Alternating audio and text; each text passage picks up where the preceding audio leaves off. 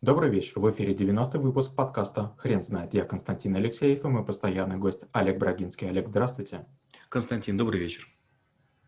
Хрен знает, что такое воспитание, но мы попробуем разобраться. Олег, расскажите, почему воспитание – это навык? Если мы будем действовать так, как действовали наши бабушки, дедушки или родители, мы будем пытаться копировать их шаблоны и выращивать людей, а, которые отстают от своего времени. Меняется а, обстановка, меняется э, экология, меняется способ, стиль общения. И, наверное, многие модели поведения, которые были обычны для бабушек, дедушек, мам или пап, не будут полезны для наших детей. Поэтому воспитание – это некая умеренность, которая позволяет нам воспитывать людей будущего, которые бы еще понимали бабушек, дедушек и нас, а с другой стороны, хорошо понимали сверстников и тех, кто будет после них. Процесс воспитания когда-нибудь прекращается? Мне кажется, что нет. Сначала мы начинаем э, воспитывать своих детей, потом, дай бог, мы немножко участвуем в воспитании внуков, но уж точно мы занимаемся воспитанием себя. Мы ведь являемся себе самыми строгими судьями. Мы-то понимаем, а, наша совесть нам дает звоночки. Ты поступил плохо, ты поступил нечестно. Возможно, ты выиграл, возможно, ты срезал угол, а возможно, тебе удалось кого-то обхитрить, объегорить, обмешурить. Но все-таки наверняка это не очень справедливо, не очень честно. Имело ли это смысл? Стоило ли оно того? Э, стояла ли на кону репутации? Вот такие мысли, наверное, все чаще и чаще приходят.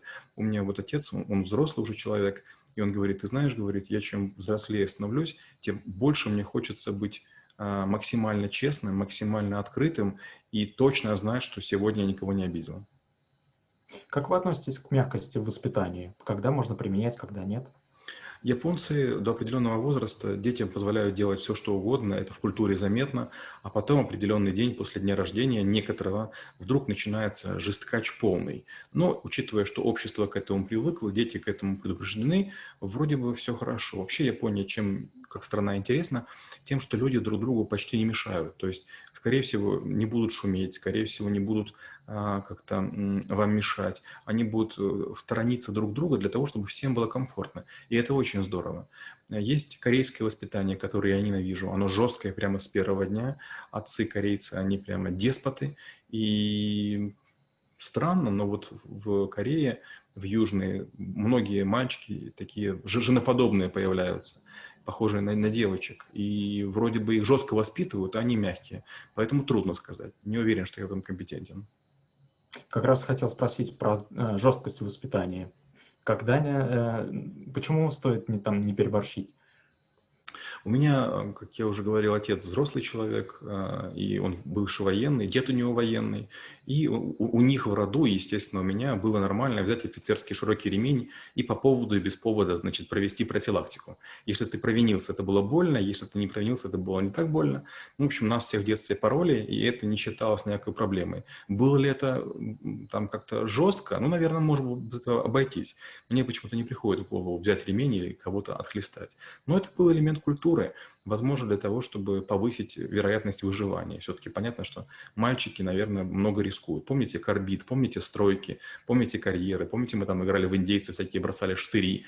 Могло закончиться чем угодно. А когда ты знаешь, что тебя отец может наказать там, за порванные шорты или там, за, за грязную футболку, ты ведешь себя чуть более осторожно. Ну, а девочек, мне кажется, вообще пороть не за что. Не знаю вообще, бьют ли их. Какое место занимает дисциплина в воспитании? Дисциплина невероятно важная история. Есть такая фраза, что э, ваша свобода заканчивается там, где начинается свобода другого человека. Получается, что для того, чтобы всем было комфортно, мы должны придерживаться неких правил. И дисциплина – это такой некий устав для каждого. Мы вводим в свою жизнь привычки, соблюдаем их, и это позволяет нам достигать каких-то результатов. Дисциплина важна и в отношении тела, и в отношении ума, и в отношении работы, и в отношении близких. Если ты обязан выносить мусор каждый день, ну так будь добр, это делай.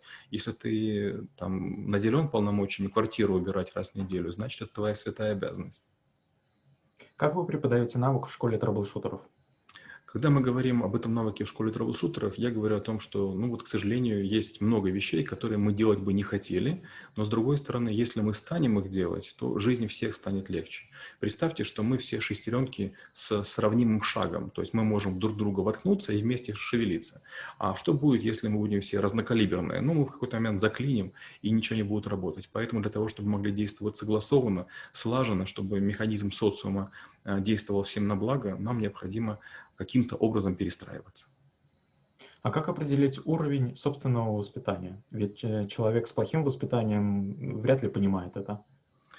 Да, это такой парадокс, мы об этом уже несколько раз говорили. Действительно, человек, который не знает каких-то правил, он их нарушает, и его это совершенно не мучает. И мало того, многие люди говорят, что вот зачем эти, зачем эти утонченные, зачем этот стиль, зачем этот этикет, как бы мы у себя в селе семечки плевали на пол и плевать будем. Ну, наверное, и воспитанные люди, они, скорее всего, деликатно промолчат и отойдут. Но дадут ли они шанс вот этому невоспитанному человеку подняться выше, подадут ли они ему руку, примут ли в свои круги, это сомнительно. То есть можно быть уникальным, но отверженным, а можно быть воспитанным и со всеми, и постепенно достигать вершин мира. Олег, спасибо. Теперь на вопрос, что такое воспитание, будет трудно ответить. Хрен знает.